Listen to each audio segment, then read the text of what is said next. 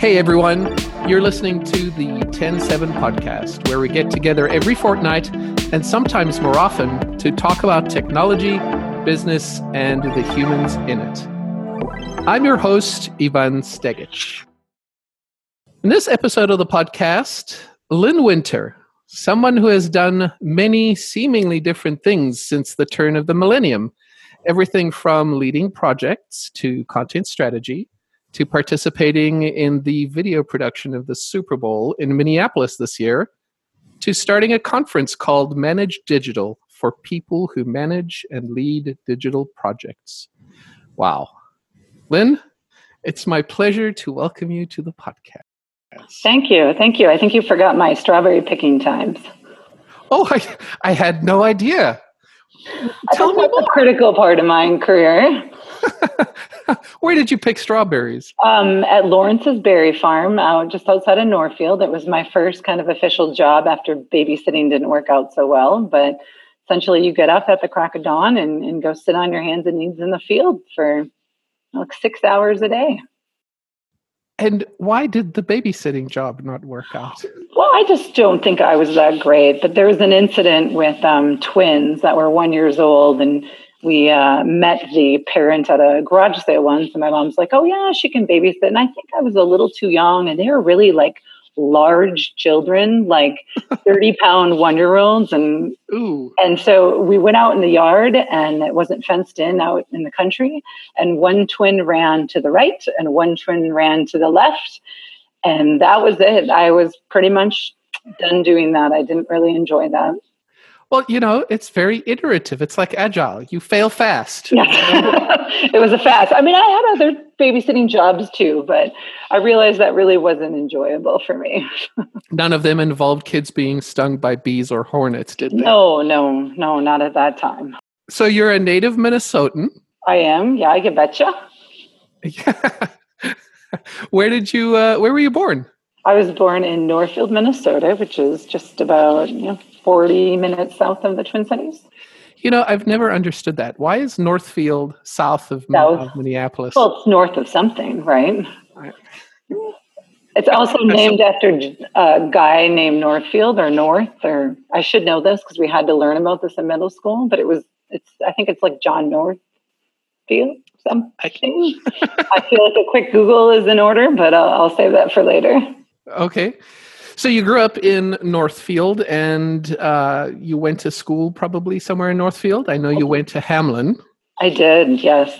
I went to um, all the schools, you know, the high school and whatnot. And then uh, when it came time to pick college, I could either go with 50 of my classmates and stay at Carleton or St. Olaf or uh, head out of town and try to separate from my parents.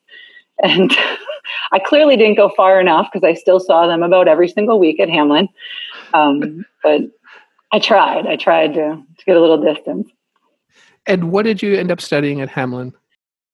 I have kind of a weird background in that. I got a major in communications, a minor in television production, and another major in chemistry. Wow, I didn't realize your um, other major was chemistry. I actually thought that was a minor, but uh, why chemistry? I, I, took all six, 18 classes for that. Um, I started taking at a liberal arts college, you know, you have to take a lot of the basic requirements to, to knock that out. So I took my chemistry and calculus right away to do that. And it was very, came very easy to me.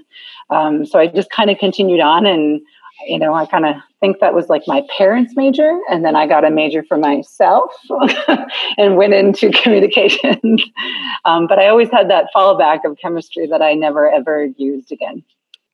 I, I actually studied chemistry um, in college as well for one year, and I kind of did it as a I had to fill my class schedule, and chemistry was a class that kind of it was the class that filled the hole in my schedule that I kind of just had to that do. Fit perfectly, yeah. Yeah, it fit perfectly. So I only did one year of it, but I had an absolute blast doing chemistry. It's, I think it's fun until the later years when I got more into production and editing, and I found that a lot of fun. But as you get further on, you just do research in a lab. So I spent a summer at Hamline doing research and a summer out in Montana doing research. Mm. And I realized I was not the kind of person to sit in a you know, cubicle lab, playing with chemicals all day long, not talking to hardly anyone. It just wasn't, really wasn't me. It didn't work out. But your communications background and other major, um, that allows you to talk to a whole bunch of people all the time. It does. if I was in chemistry, I could never communicate. But now uh, I'm, I'm good because I got that extra major. Is that how you ended up at TPT? Because your minor was related to video production? Uh, I think so. I got a right out of college. I got two internships. One at the film board, um, where I spent most of my time just making copies and answering the phone, and then I got um, an internship at Twin Cities Public Television for the show called Almanac, which has been around for I don't know, 30 years. Maybe it's the Friday political show. So I did that. And why I was Wait, there, 30 years? Hasn't it been around for like 100? I don't think quite that long, but it's it's pretty uh, the, the staple show around there. Um, and I really like that. And then um, they had a couple job openings, and I got one uh, as a production scheduler. So I became a crewer for all the different um, shows that they were doing. So I booked um, people in the studio, booked the videographers, the editors, and did all that scheduling for a couple months. And then when the woman came back from maternity leave, I got a job as a production manager. And so then I had a career there for about eight years. What does a production manager actually do? Um, in television, uh, you're in charge of like all the details of the project. So um, I did grant writing um, as far as like timelines and budgets. I would manage budgets, um, manage funder relations on a lower level, you know, just reporting kind of stuff. I'd book the crews. Um, some shows would be in the studio where they would have a bunch of people shooting for a day or two. Some would be documentaries where they'd be shooting in New York or locally. Uh, so kind of depended on what they were. And then we also had things called websites back in those days um, that were basically static HTML things that lived um, and never got touched again after the the show aired. So just a lot of details, getting things delivered to PBS, um, just tracking down stuff project management like uh, basically trying to keep all of the balls in the air that you're juggling continuously juggling and making sure everything's getting done. Exactly. Did it ever allow like did the opportunity ever present itself to operate any of the cameras during your production these production days uh, not at TPT because we are a union house. So everything, um, audio engineers, editing, camera people, lighting, that was all done by unions. And so specific people had to be booked through the union and in seniority fashion. So I never did that there. I did do some assistant directing, but that was a non union role. So your video uh, videography experience and your love of many different Minnesota sports and camera work that's different. That that didn't start at TPT. No, it didn't. I um I actually got three new jobs right out of college, all in the same week. Um, so I didn't learn anybody's name, and it was super confusing. but I got a job at a local cable station out on the West Metro that did high school sports and then I got a job at the Minnesota Wild because they just had started their franchise. And I got a job at TPT. And wow. kind of leading up to that, in the summer, right after I graduated, I worked for the St. Paul Saints. So I got paid uh, 25 bucks to work an entire Saints game, usually out in center field, that could go for five to six hours. It was amazing. Wow. Go through the day, yeah, but, big money. well, I mean, you get to watch the game. That oh, wait, no. Is it true though? Do you get to enjoy the game? It is, though baseball's probably my least favorite sport to shoot, but um, I'm essentially getting paid to hang out and watch the game. That's actually kind of cool. It actually sounds like my dream job. I wish I could take pictures of the twins, for example. That would be awesome. It's not a bad job, except for it's nice to also have a hot dog in one hand and a beer in the other, but that's kind of frowned upon okay, so you've done the St. Paul Saints, you did some high school work, and um, you've most recently worked at the Super Bowl. So, talk me through how you get from St. Paul Saints to a Super Bowl. Like, yeah, so lucky and knowing somebody, I got right when the Saints season ended as the Minnesota Wild franchise started out. So that clearly dates how old I am. So in 2000, the Minnesota Wild started their first season. And um, somebody had called over to the crew at the Saints and said, We need someone that can work every single game. And I said, well, we can't because we're full time there, which then didn't last for about six months. And they gave my name. And so I got to start working every single home game and basically what they call the utility, which pulls the cable. Well, in football, pulling the cable means you run up and down the entire field and wrap cable and help someone. In hockey, it means you just stand there and watch the game because there's only two moments you actually walk on the ice for about 10 steps and then come back. So it was this great, great opportunity, but it was also horrifying. I've never really watched hockey, I've always been a basketball person. And the first game in hockey, you know, so many years ago was very different than it is now. And the first game, the refs moved the, the net aside so that these guys could just beat the crap out of each other and bleed everywhere. It was just horrifying. That sounds awful. It is, but it's, it's very different now. It's uh, people care more about their heads and, and being safe and, and stuff. So Go figure. It's Really gotten better. But you had asked me how I kind of made that transition. So I started working there. Then I started working at the old Metrodome Stadium, doing Gopher sports and football, doing Vikings. I worked uh, twins there. And so I kind of started adding different sports and adding um, uh, the Gophers.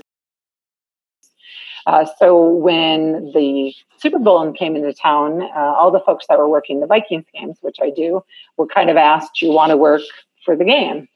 Because um, they needed, I think we had about 20 different cameras for just the in-house production. So the only people that saw our, our work were the people at the stadium. And then on top of it, there's hundreds of cameras that go out for broadcasts or national and all these other kind of things. So um, I got the pleasure of being, you know, shooting up high on top of the scoreboard and shooting the entire Super Bowl and and watching the halftime show. So it was pretty fun.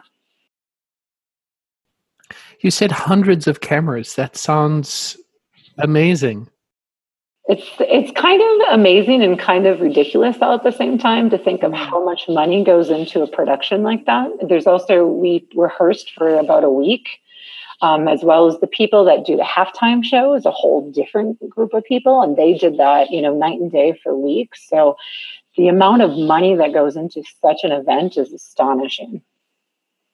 So kind of exciting and kind of sad when you could think about what we could do with all that money for good, but what do you think your most exciting moment has been behind a camera lens? Um, I would definitely say um, the recent Vikings game this year when we were in the playoffs. And um, I'm going to totally forget who caught the ball, but Someone did. Minneapolis Miracle. and in the last, you know, for the last 15 minutes, it, we were just getting sad and being really sad on headset because we knew we were going to do what we always do and blow it. The, the Vikings were going to lose it again. And it was really interesting because um, next to me, I had um, the video people for each team.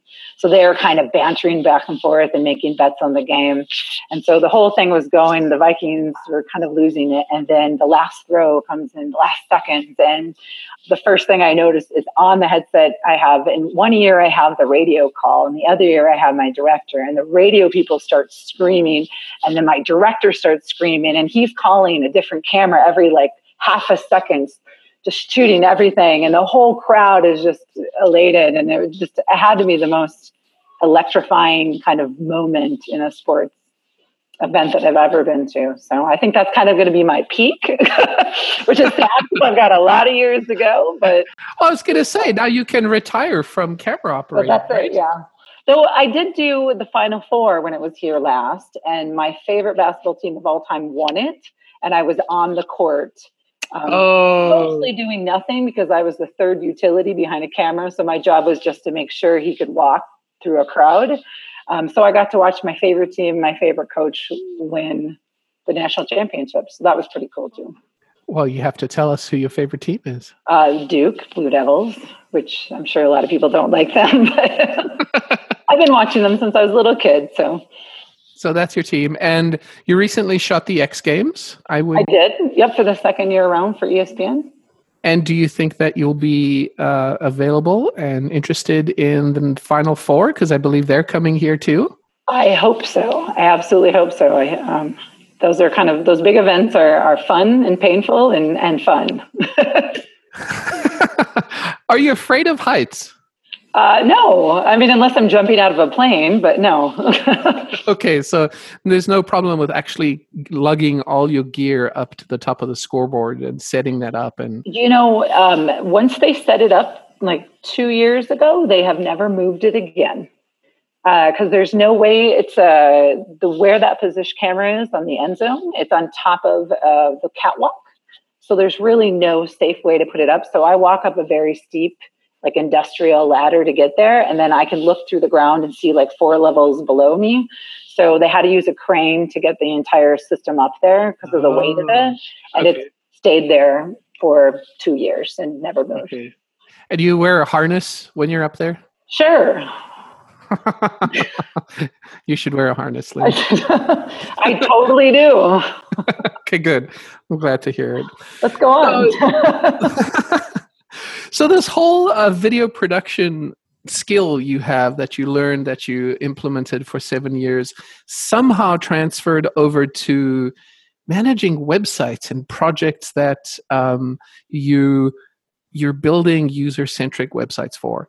And i know that um, gorton studios did some work with tpt in the early days and they did some work for tt book. We talked to matthew tift about that. Um, is that how you were introduced to Gorton Studios through TPT, or how did you make that transition over? Yeah, that's exactly what happened. Um, the uh, owner of Gorton Studios, Drew Gorton, uh, used to be my contractor um, and contracted work through uh, TPT. So he had worked with me on an educational stuff, um, department stuff in a couple different areas, uh, national productions as well, doing building some websites. And so he had worked with me that way. I also had one of my old coworkers, Erica Stenrick, who then also moved to Gorton Studios. We worked closely on several national production projects. She was a, a producer there. And so when a job came up at Gorton Studios, she said, Hey, we need a project manager. We've never had one. Do you, do you want to do this? And so I thought about it long and hard and, uh, and, and made the jump into digital since, you know, TV has grown a lot and but is also a little bit stagnant as well. And that was when was that? That was in 2008.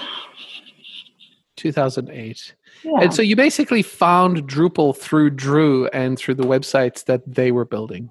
Yeah, exactly. Um, I took on a role that they hadn't um, done before, which is actually a great story because um, two people sat down and wrote down all the things they hate about their job and then they put it into one job description. that was my really? job. Yep. No joke. No Which, joke. It turned out it matched up really well with things I was good and interested at, but at the same time, it kind of like established this interesting vibe of like, you're doing the stuff we hate over there. Um, and that makes us happy. yeah, you know, it, it was hard because you go into an agency that never has that role and try to find a spot, and that's kind of always been kind of my struggle in the beginning of getting into the Drupal community of finding my people and, and spot in the community. I always kind of think of it like in the television production world, um, project managers have been around forever. Uh, people know exactly how to find you. You know, they respect the role. They know how to hide from you for certain things. but it, it was really established. It's been around for so long. And with the web world, since it's so new, you know, it doesn't feel like it, but it is. It's so infant in where it's going um, the project manager role is just that. And you have a lot of people in that role that are doing good things and a lot of people doing bad things because there's no formality around it. So I had a lot of struggle around trying to find my people and my role in the community for several years. And when you first started, it was doing all of these things that these other people hate. Yes. Some of which you may have loved or liked. How did that um, role evolve? And how long did it take before you were really owning it and doing what you wanted to be kind of pushing? Yeah, I mean, I don't know exactly the length. I'm sure it was at least a year. Um, part of the challenge in the beginning is I um, went and had a baby. So I started the job like pregnant my first trimester, which I'd never wow. recommend starting a job when you're um, exhausted and, and trying to figure that out. But um. I think it was a while to kind of figure out like, you know, what are things that make sense? Like, should I answer maintenance calls and deal with that even though I have no contact? Should I just work on full projects? and then solving problems along the way. So I really started being kind of like nosy and butting my head into different areas and like testing out like I know it's, it's hard to believe for me, but kind of figuring out like how if I get in there, am I helping just myself or am I helping the team? Um, so should I do that or should I shift over here? And then kind of testing and trying new things with clients. Like, here's this client problem. How do I solve it? Let's try this thing. Like all these concerns about financials. How do I solve that problem? Okay, now there's all these concerns around content. So I kind of took, you know, time to kind of figure that out. And then that's really what changed my role over the years you're very passionate about content and about user experience. I mean, in the years that we've worked with you and collaborated with you, that's been been very clear. When we first met, I thought, "Oh, Lynn's a project manager," but as soon as you start working together, you realize, "Oh, yeah, she can definitely manage people and projects, but this whole content and user experience thing, this is what she's passionate about." At least from my perspective. Mm-hmm. When did that change? I think, you know, after a couple years and I was solving the project management problems, like, you know, um, finances, like how often do you communicate? Where do you communicate? All those things. And that became like, yep, I got this. I, those aren't those problems anymore.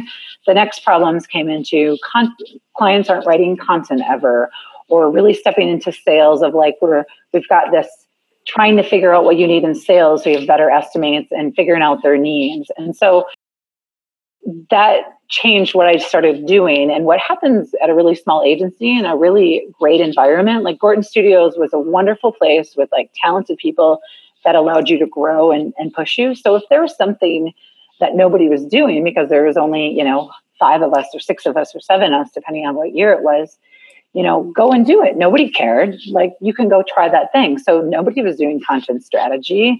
Um, a couple of us were interested in, you know, user testing, and a client had those needs. So let's go do that over there. And, and at the same time, then we're solving project problems, right? So I just started growing, had the ability to grow different skills that were outside of the project management that I could fit into my day um, was something I was interested in, and then solving problems because I didn't want to just be like, I'm the person you talk to when you want to know the budget or you have to track details because I think that makes that role really ineffective. Like, you don't want to just do be the person you just figure out the details with. You want the project manager to either like have a strength in technical aspect, has a strength in content, a strength in some area to make them integral into the whole conversation. Yeah. And I have yeah. opinions, so I just put my opinions out there, and it didn't stop. I can't. I couldn't zip it closed. I couldn't duct tape it. it just kept coming out. Yes, you do have opinions. I do like that about you. sometimes good, sometimes bad. Never bad. Husband. Opinions are never bad you should have been my husband then. so you became quite interested in and really excelled at content strategy, in my opinion, focusing on the user experience. it, it is interesting that a small agency as as Gorton and as Ten Seven, I would consider us very comparable. It does allow you to flex what your skill set is and go down those rabbit holes of oh, I might be interested in that and no one's doing it. Let's see if I can do that. And sometimes it works and sometimes it doesn't. So it seems to me like it was, as all things um, I've noticed lately, serendipity and luck and good timing. And that's sometimes how these career paths work out. So you're not at Gorton anymore. I'm not. You are on your own you mm-hmm. are um, still passionate about the user experience and content strategy. You started this thing called Manage Digital. Why, why another conference? That's what we need in this world. More we do. more, more conferences. I, I don't mean that in a I don't mean that in a bad way. I, what I mean is, I mean, there's obviously a reason you started this. People have gone to it. You've had one one successful event what do you think about the conference is uh, the thing that you're like what's the hole you're filling?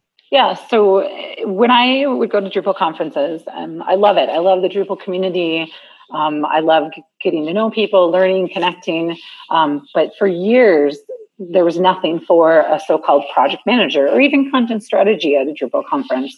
I mean i think it was not until let's see what it, whatever what was before Baltimore. The Drupal before Baltimore. Let's see, Nashville, Baltimore. Was it New Orleans? New Orleans, I think, was the first year they started a project manager track. And so that was kind of the, the best way to start connecting with more people and just seeing that need out there. And like people are, are looking to have these conversations to build these mentorships. Um, and it's really hard to find that anywhere. Um, I have gone to the National DPM Summit, which is a wonderful event. I know the people that put it on, as well as I've attended a couple years, and I think it's a great event to go to. Um, but because it's national, it's expensive, right? It costs a lot of money to for the fee. It costs a lot of money to travel, um, and you're also building a national or international network you're not necessarily building a community locally. So just kind of feeling that sense of I've always been trying to find more people around here because there isn't formal training, right? There's like, you know, you can learn about agile or get your PMP, but your PMP is not digital PMP. It's everybody PMP. It's road construction PMP. It's all these things. and then by the way, you need to spend a bunch of money and they're going to give you this big heavy duty process, which I'm not a big proponent for and then that's your structure. That's how you learn. And what a good project manager is the stuff in between it. It's not these processes you implement or these documents. It's it's the flow in between. And so I really wanted to help support that community and bring them together. And then when I went freelance um, last summer, I thought, well, gosh, I have no excuse anymore. I've been thinking about this conference. We have a really strong community in the Minneapolis St. Paul area. We have uh, like 800 people signed up for the local meetup. Though obviously 800 don't show up, but we have a good showing, 50 to 100 people every time. So there is a need for people, and more than half are new every time. So I thought, let's just try it. Let's put some money on the table. You know, ask my husband how much money can we lose to try this, and say, okay, I want to put together a one day event, and the goal, the first goal is to network find people that you can find as a men- mentor or find people that you can confide in just to complain or get things off your chest or just say hey um, i've got to do this thing now because it's outside the pm role but i have to do it. Like how did you do this? I get those questions all the time. Like how do you make this type of weird scope document that i've never made before? Can you share something with me? And so I put together this company called Manage Digital. We had a one day event. We had 140 people, which I'm pretty stoked about. Wow. And we had three national keynotes. Um, two of them have written books. Thank God for connections, right? Yes, absolutely. Breakout sessions um, and gave people time to kind of meet each other. And I kind of gave people, as a good PM would, like tasks for the day. People were required to meet one person at the end of the day, they had to reach out to them within a week and then write down some things that they took away and, and to implement. Um, so I tried to uh, uh, run it that way, but um, I was really blessed along the way to have a lot of people that I've known over the years kind of help out, help with the design and the website, and, and I wouldn't have been able to do it without them because everything was free. Everybody volunteered um, to make it happen. The conference was free to attend. No, the conference wasn't free, but it was really low cost. So it was like 125 bucks. Um, but you know, turns out when you put on a conference, food is expensive. Yes, it is. food is really expensive. Is. So you know, we have a little money in the bank for next year, but um, but basically everybody that helped put it on uh, did it out of the kindness of their heart. Ed, what about next year? Do you have any details to share about 2019? So the first thing is people had asked me, well, we're going to do this again. We're going to do it, right? We're going to, I'm like, well, let me just have a moment to break. let me think about this. Um, but I do want to, do another one next year. Um, I, we haven't, probably, we did it in May this last year. So it'd probably be around the same time frame, you know, right after DrupalCon, right before people break for summer. Um, but what I want to do is more networking um, time during the event. I think we did a little too much of like present to people. And I think the key is is that there's so many people in the room that have really interesting things. And so I want to get more people involved and build more relationships on certain topics. So I'm not sure exactly how those um, spots would be uh, um, figured out, but um, kind of got a couple ideas in my head. Are you looking for sponsors? Uh, uh um, are you offering? Yes. Yes. yes. I would oh, love to have Ten Seven be a part of that. absolutely serious. That's I think Ten Seven would love to be a part of uh, the Manage Digital Conference. That's great. This is a, it's a great community to grow, and it only helps agencies find new people and and grow our community here. So I think that's wonderful. Thank you. Well, you heard it here first. Yes, I'm putting it up on the Google or on the the social channels immediately. do it. Yeah, that's absolutely cool. I could absolutely do that. You talked a little bit earlier about um, the fact that you're really not into the heavy duty process, how you're into the flow in between and not big documents. And one of the things that I really appreciate about your approach is exactly that your flexibility, your attention to our clients' needs, and not doing things for the sake of doing things, being able to change your approach based on what the client's needs are. How did you? Why, why are you why are you like that? Why do you do that?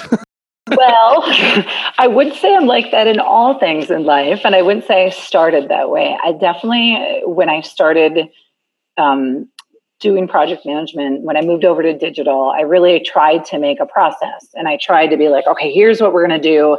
This is how we're going to do it, and and this is when it's all going to happen. And so that was great. And then I, you know, I, I swayed a lot of times, like, uh, but these are the exact steps so I could figure them out and process them. But then I had these schedules that, and processes that didn't work for the clients or that really pushed my developers and designers to go too fast. And then I was like, oh, I don't want them to be mad at me. I'll make it longer and then you know we were not being efficient and saving money. And so i probably spent a good year or two with this whole rigid panic philosophy like tell me what i need to know. I'm going to go execute my list. I can check off my boxes. And then there i've i've got the whole world wrapped up in a pretty box and it will solve it. Um, until you realize that it's not at all how it works. And you also have a, a, wonderful person working side by side with you in every meeting that's super airy fairy and light because she's a wonderful designer and she's flexible and can roll with things. And over time, I kind of realized when the moments were right to be flexible and when those moments were right not to be. And so I would really say working with her for so many years um, helped change my personality. Probably not at home, but like in that space and just realize that a process is simply a framework and that you have to have structure in order to get feedback and responses and move things forward but you also have to be flexible in order to get the best product and do the right thing for our users the right thing for the client and the right thing for your team. And so i've just kind of learned with a lot of trial and error of how to be able to roll with it and being comfortable. So I don't think it's something when someone starts as a project manager, I don't think you can be there in the first year or two. You really have to have your structure. Um, but then you realize after a while, it's all just about relationships. The entire job is about relationships with all people, internal and external, and managing that. I also, um, after Gorton Studios, I spent a couple years at another company where I managed the team and I brought my ideas of process to that team. And what I learned is that process, while wonderful somewhere else, didn't work with that team. And that was also really eye opening for me of realizing, you know, while there's fundamentals you can take everywhere with you in beliefs and principles, it really changes depending who's sitting at the table. And if you can't roll with it, you're trying to force something and then you're the PM on the outside trying to get things done. And I want to always be the PM on the inside collaborating with people. It's a good lesson and reminder to all of us who are working in software um, and and in any other industry that really it's about the relationships and the interactions between people and one of the side effects is the product that we produce you can have the best tools and the greatest processes and everybody can be doing things according to the playbook, but ultimately it's about humans, our interactions, and making sure that we have empathy, that everybody has something that they're dealing with and some perspective that they're coming from. And really, we're just we're just trying to get through those things every day. Absolutely, but I didn't say empathy. To be fair, no, I'm. I'm supposed to be hard and cold. I'm 100% German. There's no empathy oh, no. I'm just kidding. yeah, you're just kidding. Um, so, we've, so we've we've covered a, a a ton of history and process and how you've evolved and all of that. I, I want to ask you what's your favorite thing right now? Right now um, my favorite thing is my ability to learn and grow. So um, in my last position i didn't i did a lot of teaching and, and figuring things out but right now as a freelancer i'm working with lots of different agencies and lots of different clients and i'm learning so much every single project uh, because i have to work within new tools and processes and with people.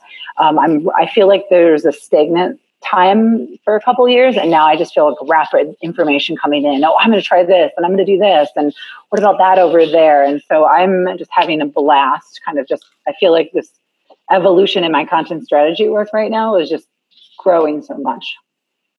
And i'm getting to do content strategy about 75% of my time and uh, i always it was always a piece for several years but not my focus and so that's been nice We've enjoyed working with you so much and are looking forward to the new projects that are on the horizon to keep doing that. So I'm glad to hear that you're enjoying that part of your job. Oh. Well, thank you so much for spending your your precious time with me. Absolutely. Thanks for having me. So you're Lynn Winter MN on Twitter. I am. Manage Digital conference is at managedigital.io. And your personal website is lynnwintermn.com. That'll all be on the transcript on the website, so feel free to link to that um, or use those links when you visit the site. You've been listening to the Ten Seven podcast. Find us online at 107.com slash podcast. And if you have a second, do send us a message. We love hearing from you. Our email address is podcast at 107.com. Until next time, this is Ivan Stegic. Thank you for listening.